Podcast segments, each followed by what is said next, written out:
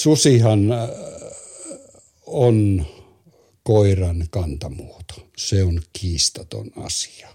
Ja nyt viimeisemmän tiedon mukaan ainakin 33 000 vuotta on kulunut siitä, kun äh, ihminen otti suden kotieläimeksi. Ja oti oli sitä paitsi muuten vielä hyvin suurikokoinen se susi, että se lähtökohta on mahdollisimman mielenkiintoinen. Eli mitä on tapahtunut näiden vuosituhansien aikana ja mitä ei ole tapahtunut.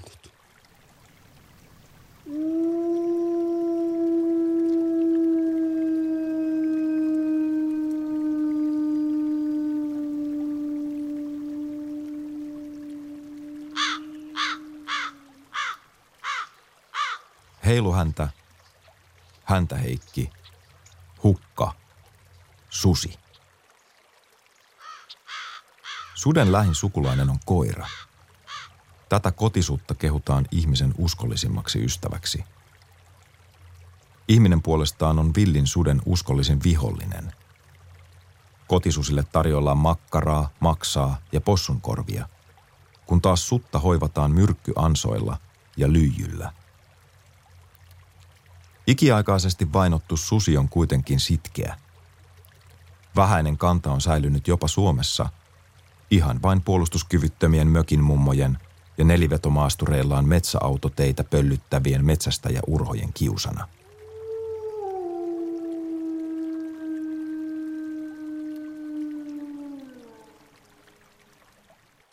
Niin, kyllä joo. Joo, minäkin on konnella on, on, että nyt hirmu huonosti on, on tullut, että meillä on, teillä on tuossa Pyhänällä seurannassa yksi susilama siinä noita hirveän tappopaikkoja käydään läpi, niin tuota, siinäkin on kymmenes päivä on viimeinen. Ja... Joo, niin minä Niin. Joo, no niin, häp.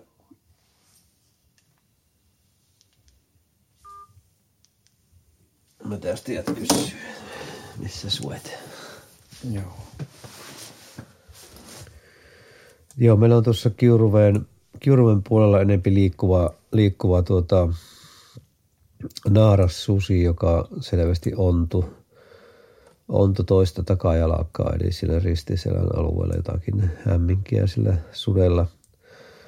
Tarina kertoo, että, että siinä olisi syksyllä jäänyt auton alle mehtäautotielle yksi semmoinen vaalea susi ja, ja tuota, siinä harkittiin jopa sitten lopettamista siinä, siinä kun se saatiin kiinni, mutta nyt jos katsotaan. Tuossa on selvä semmoinen näyttäisi, että joku paikka. Että voitaisiin käydä vaikka tuo kahtamassa, että miksi se on tuolla. Vuoden 61 puolella niin olin tota, tilastotieteen laudaatturkurssilla. Professori Jukka Koskimies piti sitä luentoa ja sanoi, että joo, että mulla on sitten semmoinen yksi ihan muu asia. Ja että Suomen ristahoitosäätiö on päättänyt palkata susitutkijan. Että jos teistä joku on kiinnostunut tällaisesta hommasta, niin väliajalla tauon aikana niin yhteys minuun, niin neuvottelemme. Ja minä sitten tota, äh, menin tähän, mitään en susista tiedä. Sen tiedä, että sellaisia elikoita on, mutta minä ilmoittauduin sitten mukaan ja sitten se kävi niin, että hän, hän sanoi, että olisi parempi, että aloittaisin jo seuraavana päivänä. Että nyt on sellainen tilanne, että vuonna 1959 alkoi semmoinen susiekspansio itärajan takaa Suomen puolelle ja siinä pitää päästä niin kuin se, siinä niin kuin seurantaan mukaan, että saadaan tietää, mitä sillä oikein sillä susien maailmassa tapahtuu. Mitenkäs tällainen yksinäinen susi, vähän invaliidikin, niin kuinka pitkään se voi pärjätä semmoinen vaihtoehtohan on tietenkin, että tuohon tulee, tulee urossusi ja, ja tavallaan tulee siihen sitten turvaksi, että saalistuksessa monesti näin on, että se naaras tarttuu siellä niin kuin näihin takakintereisiin hirveä kiinni ja tietenkin uros, mutta sitten siinä loppuvaiheessa uroksen osuus on aika suuri, eli, eli uros tämmöisenä huomattavasti painavampana, 10 kiloa yleensä elempi painoa, niin se on se, on se joka, joka tarttuu sinne sitten kurkkuun kiinni ja tavallaan saa sitten, sitten tämän hirven syömäkuntoon, että, että kyllä susi on erittäin taitava saalistaja, että jos se on terve nuori, nuori susi, niin sillä ei ole, ei ole kyllä mitään vaaraa, että nälä, nälkään tulisi, mutta tietenkin sitten kyllähän se heikentää, kun paksu lumi tulee, niin jos on, jos on vaivoja, niin, niin tulee, tulee tietenkin vaikeuksia sitten – kun olin siellä sitten siellä työmaalla, niin, niin soitti tuolta Viialan nahkatehtaan johtaja Antti Mustakalli ja sanoi, että nyt hänellä olisi kolme sudenpentua.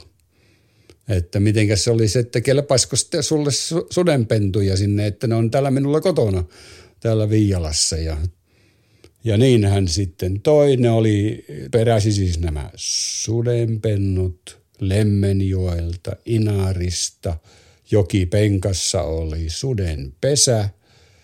Ja Yrjö Korhonen niminen kuuluisa kullankaivaja oli sitten ampunut sen naaran siihen pesälle ja ottanut ne pennut haltuunsa ja kun oli Mustakallion kaveri, niin sitten antoi ne Mustakalliolle ja sitten ne oli Viikissä ja siellä oli Viikissä meillä sitten B-rakennuksen työmaa menossa ja tuota, sinne piti, siihen oli tulossa – eläintallit.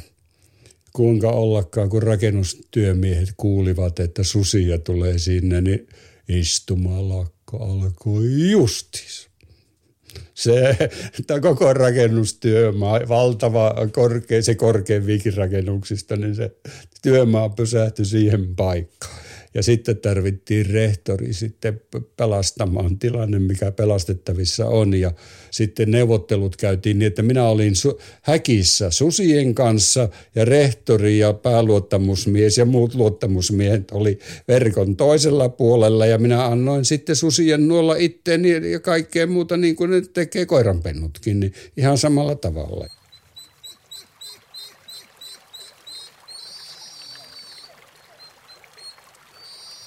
Susi on ihmiseen verrattuna atleetti. Se juoksee 100 metriä kuuteen sekuntiin ja päivässä se saattaa jolkotella jopa 70 kilometriä. Hyväkuntoinen aikuinen susi pystyy tappamaan hirven jopa yksin.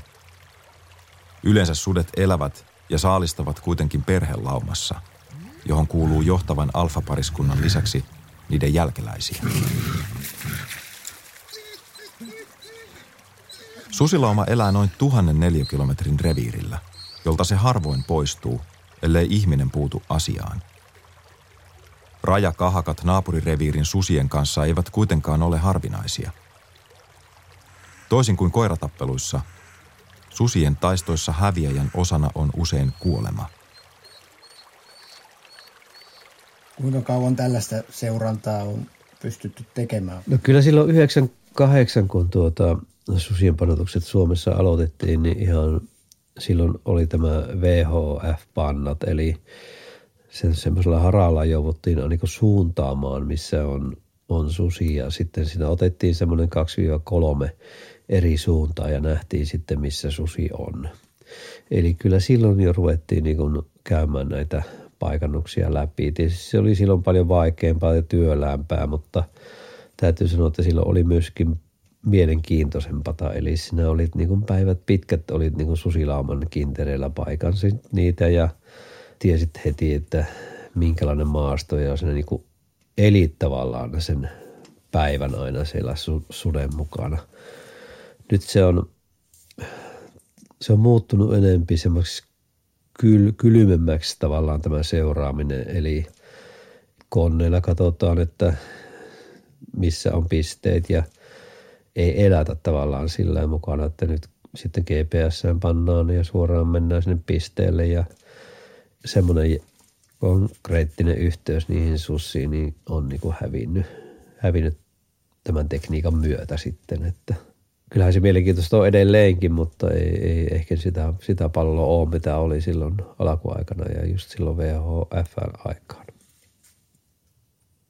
Meillähän tuli näitä niin sanottuja tutkimustehtäviä vaikka kuinka paljon. Koira-ihmiset halusivat, että niitä susia filmataan – ministeriön virkamiehillä, siis maa- ja metsätalousministeriön virkamiehillä, oli vaikka kuinka paljon ideoita, mitä he haluavat, että tutkitaan niillä, koska se oli ihan kokonaan uutta. Ja, ja yksi muun muassa oli se, että tuota, toi, millä tavalla niin tuota, tuota, käynyt ruoka aiheuttaa humaltumistilaa tämmöisillä eläimillä.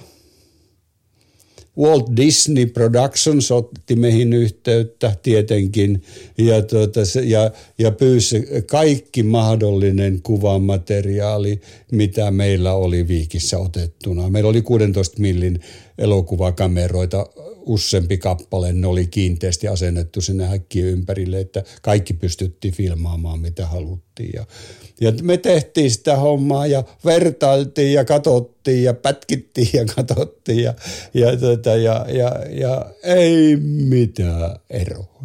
Ja kun ko, koiria katsottiin, meillä oli sitten sefereitä ja samojedia ja meillä oli vaikka sun mitä. Niin kaikki vahvisti, että että, että mitään peruskäyttäytymismalleissa ei ole eroa. Kaikki ne, mitkä ovat olleet sudessa, ne kaikki löytyvät koirassa. No miksi sitten näin? Tämähän on semmoinen älykäs kysymys, että eikö sitä nyt katsota, että kehitystä tapahtuu ja niin poispäin. Mutta vastaus on hyvin selvä – ei ole ollut olemassa mitään valinnan painetta, joka olisi niin kuin pistänyt muuttamaan jollakin tavalla, kun, kun susi pannaan ihmisyhteisön koirajäseneksi, niin ihmisille kelpaa aivan kaikki se sama, mikä sudelle kelpaa susiyhteisössä ja laumassa.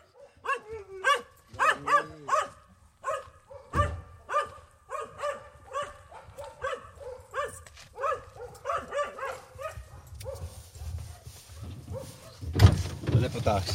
Taakse. Täällä on tosiaan tota hirvimetalla alttiin nyt on koira, niin siinä oli tota lietelantto levitetty tuonne mehtään, niin se kävi rypeämässä siinä ja sitten tuli tähän istumalle niin vähän hajua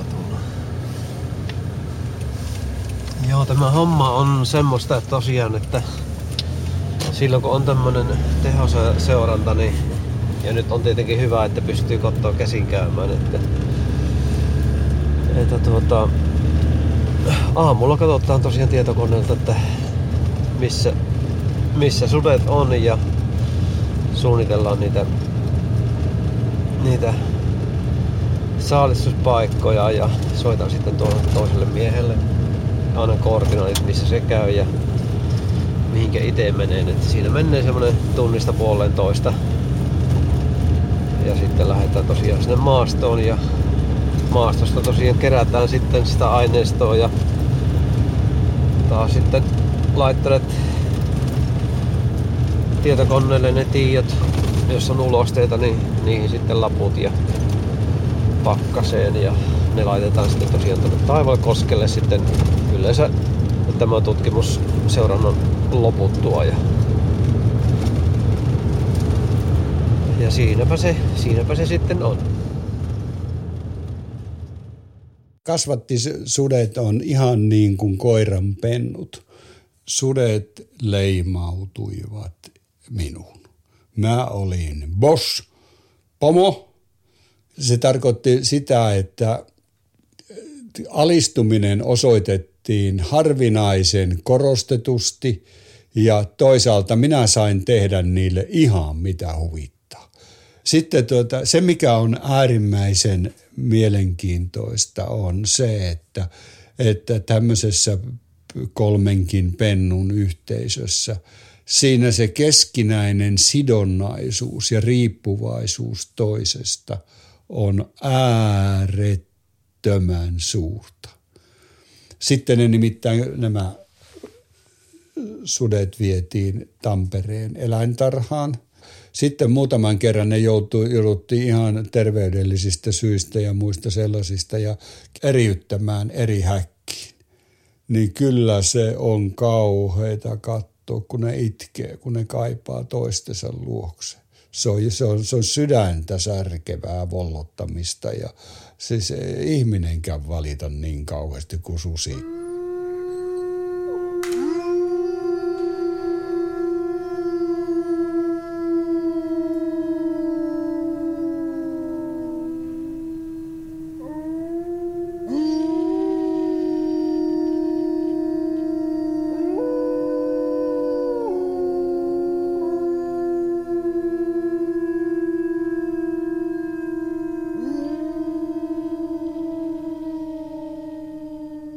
Ulvomalla susilauman jäsenet pitävät yhteyttä toisiinsa. Ulvonta toimii myös varoituksena tunkeilijoille. Se myös helpottaa yksinäisiä susia elämänkumppanin etsinnässä. Toki myös eläintarhatut sudet ulvovat, vaikkei ihminen niiden konsertoinnille välttämättä syytä keksikään. Ehkäpä ne valittavat elinkautisista tuomioistaan.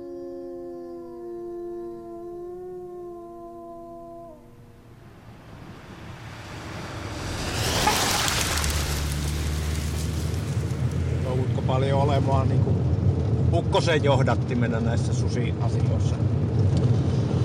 No tietenkin tämä susipuoli niin on vähän tämmöinen, että, että on niin tutkimusmestarina tällä puolella ainut ja Suomessa, niin jotenkin vaan henkilöityy minuun aika voimakkaasti tämä susi. Ja tässä kaksi viikkoa sitten olin Sodan kylässä, niin niin tuota, Viitasaarella minut nähtiin kahteen otteeseen. Minun auto on nähty siellä ja, ja on susia ollut sinne tuomassa. Ja kumminkin nämä huhut niin on semmosia, että vaikka sinä kuinka sanot, että et oo, niin, niin tavallaan ne käännetään niin kuin siihen, että minä niin kuin valehtelen.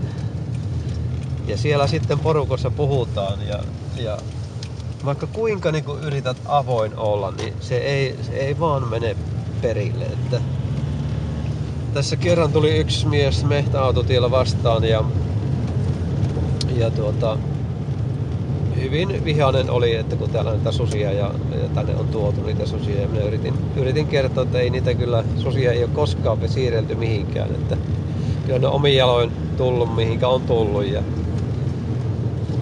ja tuota, niin se sitten sitä, että kun työ sallaata tietoja ja teet on avoimia ja No mies sitten, minä sanoin, no kysyy jotakin mitä. No se kysyi minun palaakan, no minä sanoin sen palaakan ja, ja tota, No sitten se meni tosiaan vähän huumorin puolelle. Mutta se on se valtava huhu mylly pyörii koko ajan, että, että se sanot mitä sanot, niin, niin tota, sillä, ei, sillä ei voi mitään, sitä täytyy vaan hyväksyä, että näin, näin se menee. silloin ilmestyi semmoinen sanomalehti kuin Uusi Suomi. Ja, tuota, ja Uusi Suomi päätti reväyttää oikein kunnon jutun. Ja ovikello soi ja semmoinen tumman puhuva tukevahko herrasmies oli siellä ja sanoi, että missä ne sudet on? Mä sanoin, että anteeksi hyvä herra, että, että jos siis meillä on tässä huone ja alkoovi ja jos täällä olisi susia ja vielä kolme kappaletta, uskoisitteko, että ne olisi karannut meiltä juuri? Missä ne on? Mä sanon, että ne on viikin laitoksilla tietenkin, siellä eläin, eläintiloissa. Ja niin sitten tuli tämä herrasmies valokuvaajan kanssa sinne ja, ja tuota, teki sellaisia epäasiallisia kysymyksiä, että minä sain häivähdyksen siitä, mitä tuleman pitää tulevien vuosikymmenien aikana. Ja sitten se, se, mikä ensimmäinen paukku tuli, oli seuraavan aamun Uusi Suomi-lehti. Mä olin siinä kansikuva poikana, viiden palstan otsikko – Susi Pulliainen järjestää verijuhlia Viikin kartanolla sillä henkilökohtaisella julkisuuskokemuksella niin se oli shokki, että mitä tästä nyt oikein tulee koko hommasta. Että kuinka voi, kun ei tässä ole mitään, tässä jutussa ei ole mitään totta. Hän oli säveltänyt koko jutu, että sai siitä riittävän rahvalla, kun häntä keljutti se tapaaminen perusteellisesti, kun häntä oli justettu Etelä-Haakassa ja Viikissä ja vaikka missä.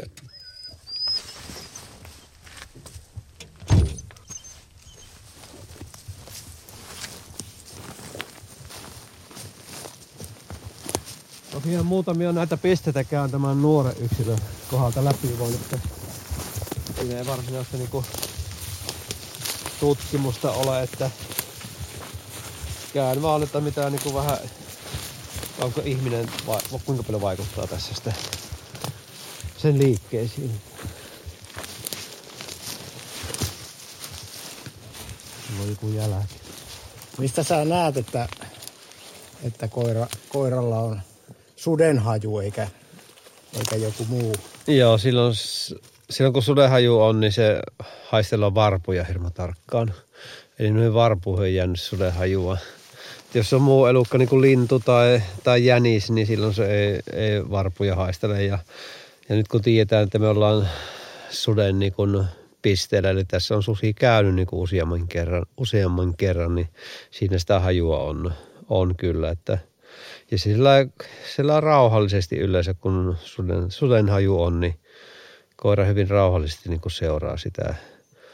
Että sitten joku muu eläin, niin jos se on uudempi haju varsinkin, niin sitten on tämä hihnat vähän tiukalla, että ryntää ihan eri lailla. Että nyt semmoista rauhallista, tietysti tässä on reilu viikko, kun tässä on viimeksi käynyt, niin susi, niin tuota, alkaa olla jo hajutkin sillä että se joutuu tavallaan niin tarkemmin haistelemaan. Mulla oli tosiaan tämä niin isäni, se oli erittäin hyvä hajuhommissa ja, ja sillähän paljon kuljettiin just noita, jos oli talon piha, pihalla nähtiin, epäiltiin nähtävän susi, mikä oso, osoittautui aika monesti sitten koiraksi, niin, niin sillä pystyi kyllä varmistamaan sen, että oliko se koira vai susi. Että, sitä niin paljon sen kanssa jauhettiin yli kymmenen vuotta. Niin suen jälkeen, niin sen oppi kyllä sata varmasti tietämään, milloin se on suen jäljellä. Että kyllä ko- koiralla on hajuaisti, niin sillä on niin valtava sitten, sitten jos vielä isäntäkin tajuaa vähän, että mitä se, mitä se niin kuin, niin kuin näyttää, niin, niin kyllä se on ihan hyvä parivaljakko tuommoinen jäljettävä koira ja sitten, sitten mies.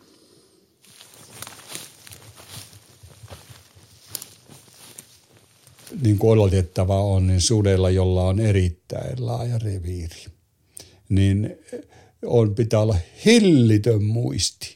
Paitsi, että hyvä hajuaisti, niin hillitön muisti. Ja se hillitön muisti näkyy myöskin hajujen erittelykyvyssä – erittäin havainnollisesti ja selvästi. Ja sitten kävisi kerran sillä tavalla näiden susieni kanssa, että mentiin sinne sitten Sorsapuiston eläintarhaan ja päivystäjä tuli siihen ja sitten sanoi, että haluatko sä käydä tuolla sisällä, häkissä. Ja sitten menin sinne, sinne vilahdin ja tuota, tämä suurempi kokoinen uros tuli ja näki ja tuli ja tota, häntä vispasi ja sitten se tuli minun eteen ja huokas syvää, ihan niin kuin meidän kotikoiratkin huokailee syvää ja tota, nousi ylö, hyppäsi takajalkoja sen varaan ja pisti tuota, etukäpälänsä olkapäille ja sen jälkeen sulki silmänsä. Ja sen jälkeen rupesi putsaamaan minun naamaa, joka oli hänen mielestään ilmiselvästi likainen taikka hikinen tai jotakin muuta sellaista. Ja tällaista käyttäytymistä ei pidä millään tavalla humanisoida, mutta se kuvaa hirmuisen hyvin sitä, että mitenkä tämmöinen sosiaalinen eläin niin osoittaa mielenkiintoinsa, alistumistaan, johtajansa hyväksymistä ja, ja, ja niin poispäin. Tämäkin siis ominaisuus, sillähän on hirmuisen suuri merkitys, että kun susi on laumaeläin, niin laumalle on hyvin tärkeää se yksilöllinen tunnistaminen ja sen yhteisön tota, hajantumattomana säilyttäminen, jossa, jossa hajuilla – on ihan ratkaisevan suuri osuus ja merkitys. Se on pitkä aika, ettei ole tavattu, niin ettei tule arviointivirhettä ja, ja sitten se, se johtaakin, että omat tulee tapetuksi. Se olisi ko, biologisesti kohtalokasta sosiaalisella eläimellä ja, ja sitähän ne, sellaista mahdollisuutta ei pidä edes teoriassa olla. Kun tapana on sanoa, että luonto on äärimmäisen tarkoituksenmukainen, erityisen tarkoituksenmukainen. Se on näillä sosiaalisilla korkeammilla eläimillä. Han, hankaluus on teillä, kun me, metsästä, metsästä nyt haisee koiralle joku.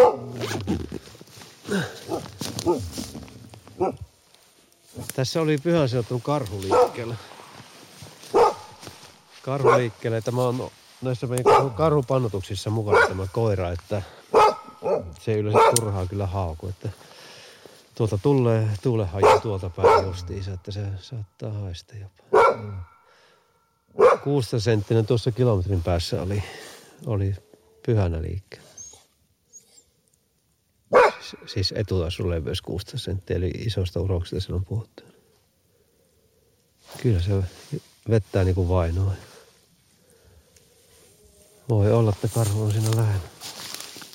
Tietysti nyt alkaa se aika olla, että niiden pitäisi olla jo pesässä, että ruveta olemaan. Että ei välttämättä enää niin kuin käy syömässä, että tietysti merkkaa sitten niin kuin ke- kevättä varten. Se oli semmoinen. Susihan on mallieläin, paitsi siis sosiaalinen eläimenä ylipäätään, niin myöskin sillä oleva tilan ja resurssien käyttöjärjestelmä on aivan huippuluokkaa. Tässä tulee juuri se ehdottomuus esille, että lauma on lauma ja toinen lauma on toinen lauma ja kolmas lauma on kolmas lauma ja, ja ne ei niin kuin käy neuvotteluja siitä, että voitaisiko niin kuin vähän kimpassa hoitaa asioita. Tämä oli aika hienosti sanottu, mä olen ylpeä siitä. Ja sitten jokainen lauma käyttäytyy siellä reviirissään sillä tavalla, että se optimoi oman turvallisuutensa. Ja se tarkoittaa käytännössä sitä, että sen reviirin reunoilla – on niin sanottu buffer zone, eli reunavyöhyke. Ja sitten siellä ydinalueella, niin siellä sitten saalistetaan. Ja tällä, tällä systeemillä on, sillä on myöskin tuota, saaliseläin kannallinen merkitys sillä tavalla, että että jos se, se, se pyyntipaine kohdistuukin voimakkaana siellä reviirin ydinalueella, niin saaliseläin säilyvät paremmin siinä reunavyöhykkeessä. Ja, ja sillä tavalla niin kuin mitään katastrofia ei pääse, niin kuin biologista katastrofia syntymään.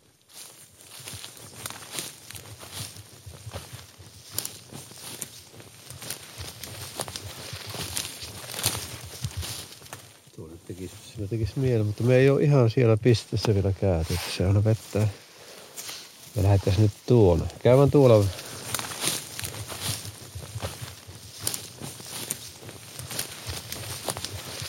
ei täällä mitään niinku ravintopuolta ole, että kyllä se on tässä vaan muuten olisi. Se on tässä niin suojainen paikka. Niin. Olisiko, kun tästä ei ole sinne, missä on se tuo sikaraato, niin tästä joku kaksi kilometriä, että se ihan hyvin on semmoinen levähdyspaikka tässä vaan. Kuuntelen, että kaikki on rauhallista ja sitten lähtee.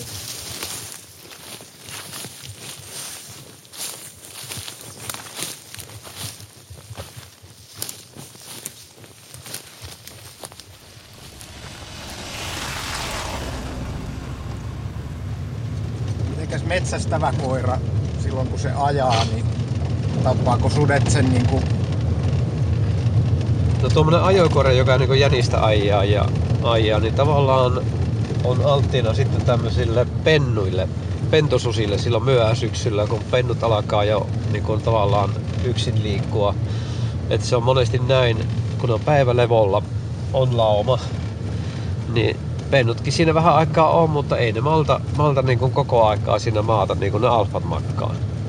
Ne lähtee niin kuin siinä lähiseuvulle liikkumaan yksin kaksin kolom, kolmin ryhminä ja, ja tuota, sieltä jos ne sitten kuulee jonkun ajokoiran äänen tai lähelle tulee, niin kyllä niitä kiinnostaa se ja tavallaan se saalitsuksen opettelu voi hyvinkin, hyvinkin tuota, sitten johtaa siihen, että se otetaan se koira, koira siitä ja niin kuin tässä just tällä alueella tapahtui muutamia vuosia sitten, niin pantaseurannassa oleva lauma oli, niin selvästi huomattiin, että alfat ei liikahtanut mihinkään ja ja sieltä ajokoira sitten tapettiin muutaman kilometrin päästä, niin ne oli ne pennut siellä sitten opettelemassa niin tämmöistä saalistamista. Mutta paljonhan tapahtuu näin, että koira niin kuin ajautuu suden luokse. Eli just tämmönen riistävärinen koira hyvin herkästi lähtee suden jäljelle ja menee suden luokse ja monesti hyvinkin näin, että ne haistelee vaan toisiaan ja toinen lähtee toiselle päin, toinen toiselle päin. Ja, ja onpa yhden, yhdellä metsästäjällä on tämmöistä videopätkää, missä sen Jävläntin pystykorvani niin leikkii suden kanssa. Eli hyppivät vastakkain siellä metässä. Ja siinä ei niinku tapahdu, tapahdu mitään. Saksassa Kiili-yliopistossa oli sellainen Wolf Herre niminen tutkija. Se on aina hauskaa, kun susi kulkee nimessä ja susia tutkitaan. Miltä mitenkäs kuulostaisi, jos otetaan tuota puudeleita, mustia puudeleita ja sitten otettaisiin narttu susi. No puudelit oli uroksia kaikkia sitten pantiin se, tota, kiima-aikana niin samaan häkkiin ja se Narttu Susi katsoi, että minkälaista porukkaa tämä nyt oikein on, että, että tuota, tuo näyttäisi nyt jollakin tavalla hyväksyttävältä ja nuo kaksi ei nyt kelpaa missä olosuhteissa, vaikka ihminen niissä mitään eroa huomannutkaan, mutta kuitenkin. Ja niin sitten kävi, että se antoi se Narttu Susi sen yhden puudeliuroksen astua itsensä, mutta ja, ja sitten tappoi ne muut pois kuleksimasta sen, että, tota, ettei nyt jää mieltä pahoittamaan ja se, että ettei kelvannut että meillähän seurannassa on eri rotu, rotuisia koiria ollut paljon ja tähän mennessä ei ole meillä yhtään sellaista koiraa ollut, mikä olisi niin pelännyt sitä suden hajua ja kaikki nämä, mitä rotuja on ollut pystykorvasta Itä-Siberian laikkaan, on ollut Karjalan karhukoira ja sitten ihan näitä Australian paimenkoiria ja ihan näitä seurakoiria, niin ensin tuota, niin kun suden ulosteita on viety mehtään ja katsottu, että löytääkö ne ja ne on löytänyt ja sitten viety ihan tuonne tuonne niin paikalle, missä sudet on liikkunut, niin kyllä ne on ruvennut pelaamaan ihan heti.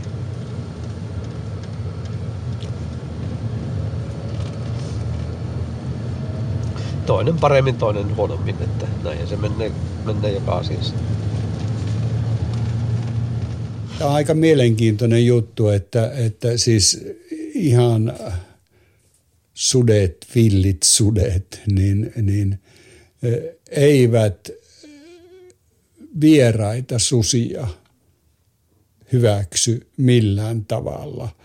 Jos nyt tässä haluaisi nähdä jonkun eron koiriin, niin, niin koirathan laumoittuvat, erikoisesti villiintyneet koirat laumoittuvat.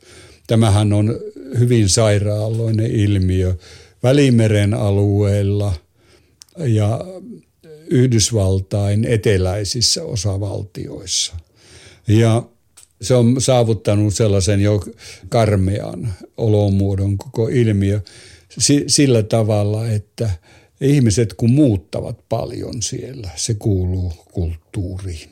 Työn perässä tai vaihtelun perässä, ties luoja minkä perässä. Niin koirat jätetään sinne kartanolle, kun muutetaan pois – niin ei oteta koiria mukaan, vaan jätetään ne sinne asunnolle. Ja ne sitten laumoittuvat toisten samalla tavalla kohdeltujen koirien kanssa. Ja siinä esiintyy tämä hyväksyttävyys. No se saattaisi olla selitettävissä yksinkertaisesti oppimisen tuloksena, koska ihmisen hoidossahan ne on ne koirat olleet ennen, ennen sitä villiintymistään. Siis toisin sanoen, ne ovat leimautuneet ihmisyhteisöön, jonka jäseninä on koira tai koiria – ja ne on leimautunut naapurin koiriin ja, ja, ja, ja vielä silloin kun koiria käydään ulkoiluttamassa, niin silloinhan viksua on se, että kun tulee naapurin koira vastaan, niin tuota, annetaan niiden käydä rituaalit läpi ja, ja tuota, niin, että jollakin tavalla niin kuin se jännitetila puretaan. Eli tässä suhteessa ei voi odottaa yksi yhteen käyttäytymistä yksilöhistorioiden takia susilta ja koirilta.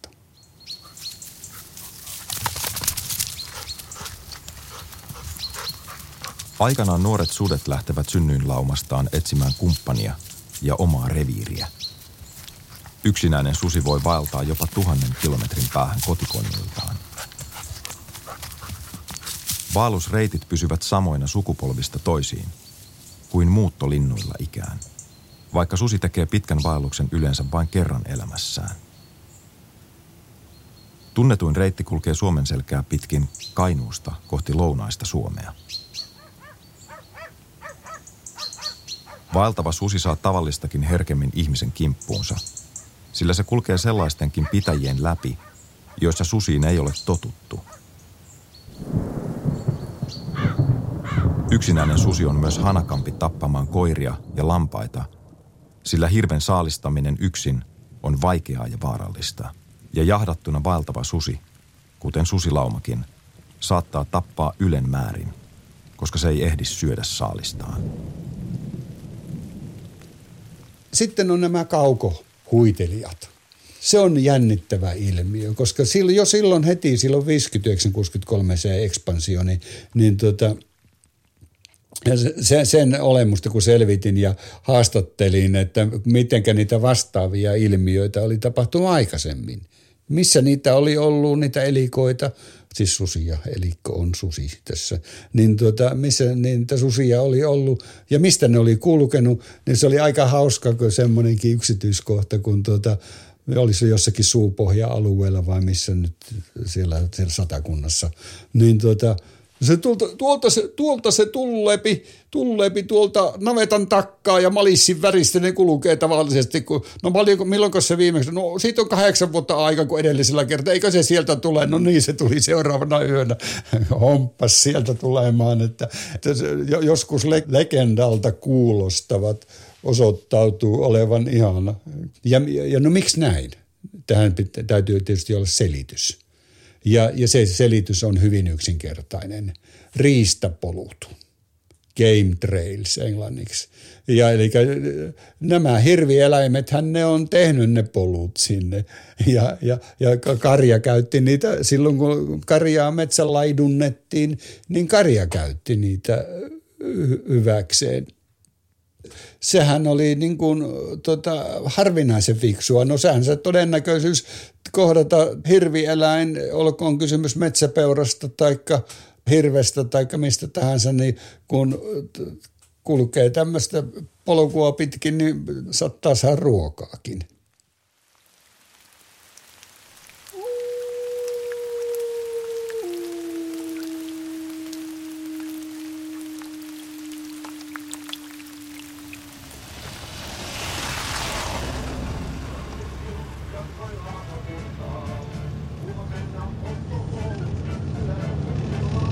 Tommosen yksinäisen vaikka uroksen mahdollisuudet, kun Suomessa kuitenkin kohtalaisen vähän noita susia, niin, niin minkälaiset se mahdollisuudet on löytää se kumppani? Kyllä ne vaan löytää. Että ne on kumminkin niin pitkiä matkoja liikkuu ja, ja tuota, siellä täällä niin kun ulvotaan, niin siellä sitten jossakin, jossakin vaiheessa joku vastaa ja, ja tuota, sitten, sitten ne löytää, löytää tosiaan sillä, sillä toisensa, että kun satoja kilometriä tosiaan liikutaan ja aina jossakin yöllä vähän ulvastaan ja toinen vastaan, niin sitä kautta. Niin. Ja tietysti ha, hajuhan on, sudella on niin valtava, niin se ottaa sen vannankin hajun ja voi seurata. Että meillä on näitä, on ollut nuori alfa tai nuori niin kuin naarassusi ja nuori urossusi ihan eri puolilta pannotettuja. Ja, ja siinä on niin kuin naaras, naaras sitten jäänyt pyörimään jollekin alueelle ja siellä on tämä, tämä ihan muualla alueella panotettu pannutettu uros, ajautunut pikkuhiljaa siihen naaraan revirialueelle ja on ruvennut seuraamaan selvästi sitä naarasta ja pikkuhiljaa lähemmäksi ja lähemmäksi ja kohta ollaan huomattu, että sillä sitten rupeaa olemaan yhtä matkaa ja sitten ruvetaan sitä revirialuetta niin kuin tarkemmin tavallaan tekemään. Suden elämä, koko elämä, yhteisön rakenne, kaikki tähtää siihen – että yhteisö saalistaa villejä hirvieläimiä alueellisen tarjonnan mukaan. Ja se tarkoittaa käytännössä sitä, että porukassa metsästetään ja sen jälkeen arvojärjestyksen mukaisessa järjestyksessä sitten pilkotaan se, mitä on saatu ja sitten sen jälkeen syödään pois. Ja koko järjestelmän tehtävähän on se, että saalis on niin suuri kooltaan, että siitä riittää koko porukalle sapuskaa. Ja tarkoitus on tietysti se, että seuraavassa saalistustilanteessa niin ollaan mahdollisimman hyvässä pyyntikunnossa. Näinhän se koko systeemi pelaa. Niin, niin otetaan, että tämä on ollut hirvi tokka, talvehtimistokka. Viisirve esimerkiksi. Ja siitä on valikoitunut sitten esimerkiksi vasa siksi, jota ne sitten porukalla rupeaa saalistamaan.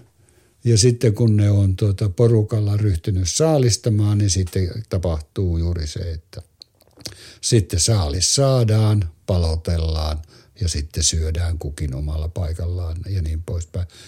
Ei siinä lähdetä hemmettiläinen, niin katsomaan, no missäs ne neljä muuta hirveä on. Nehän jäi vielä henkiin, että nyt ne pitää käydä ja siltä varalta, ettei myöhemmin saata sapuska, niin ne tapetapa ne nyt pois kuleksimasta siitä. Ei, ei, ei, ei tässä ole mitään järkeä. Se on tuoreena säilyy paljon paremmin se sapuska siinä ja päinvastoin, kun susi on syönyt sen – niin se on niin verilaiska ja unelias, että se mieluiten ryhtyy nukkumaan ja tempasee sellaiset sikeet, että se, ne menee seuraavan vuorokauden puolelle saakka oikein keveästi ja, ja, ja siinä kaikki.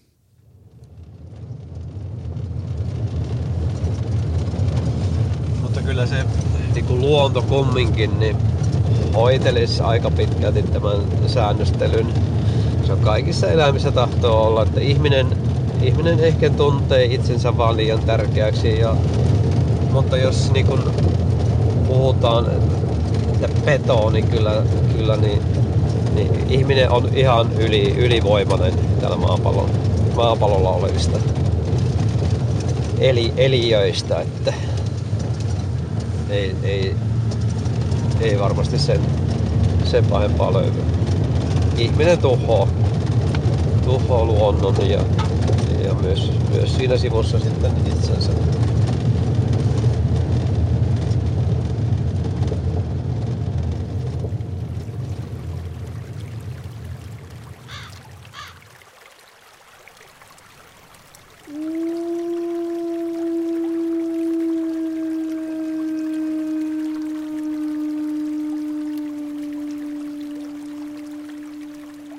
Suden vaarallisuudesta ja pahuudesta ollaan edelleen vakuuttuneita ympäri maailmaa. Toki suden suojelijoitakin on viime vuosikymmeninä ilmaantunut, varsinkin sivistyneistön piiristä. Jostain syystä on kuitenkin niin, että mitä sivistyneempi kansa, sitä vähemmän susia. Kyllä se perusristiriita on säilynyt. Kysymys on siitä, että ihmisellä on elegantti maku. Sisäfile maistuu hyvälle, hyvin kypsennettynä ja alakartteversiona vielä paremmin. Ja äh, sudella on vähintään yhtä hyvä maku. Pitää täsmälleen samasta sapuskasta, että ristiriita on – sovittamaton sillä tavalla ja kysymys on kulttuuriasiasta mitä suurimmassa määrin.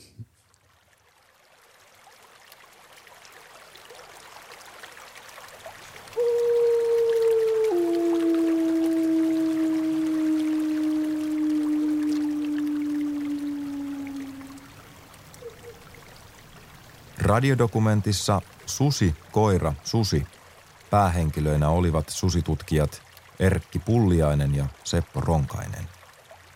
Kertojana oli Sampo Mäkelä. Käsikirjoituksesta ja ohjauksesta vastasi Mikko Järvinen. Ääniä suunnitteli ja sääteli Kai Rantala. Ja tuottajana toimi Hannu Karisto.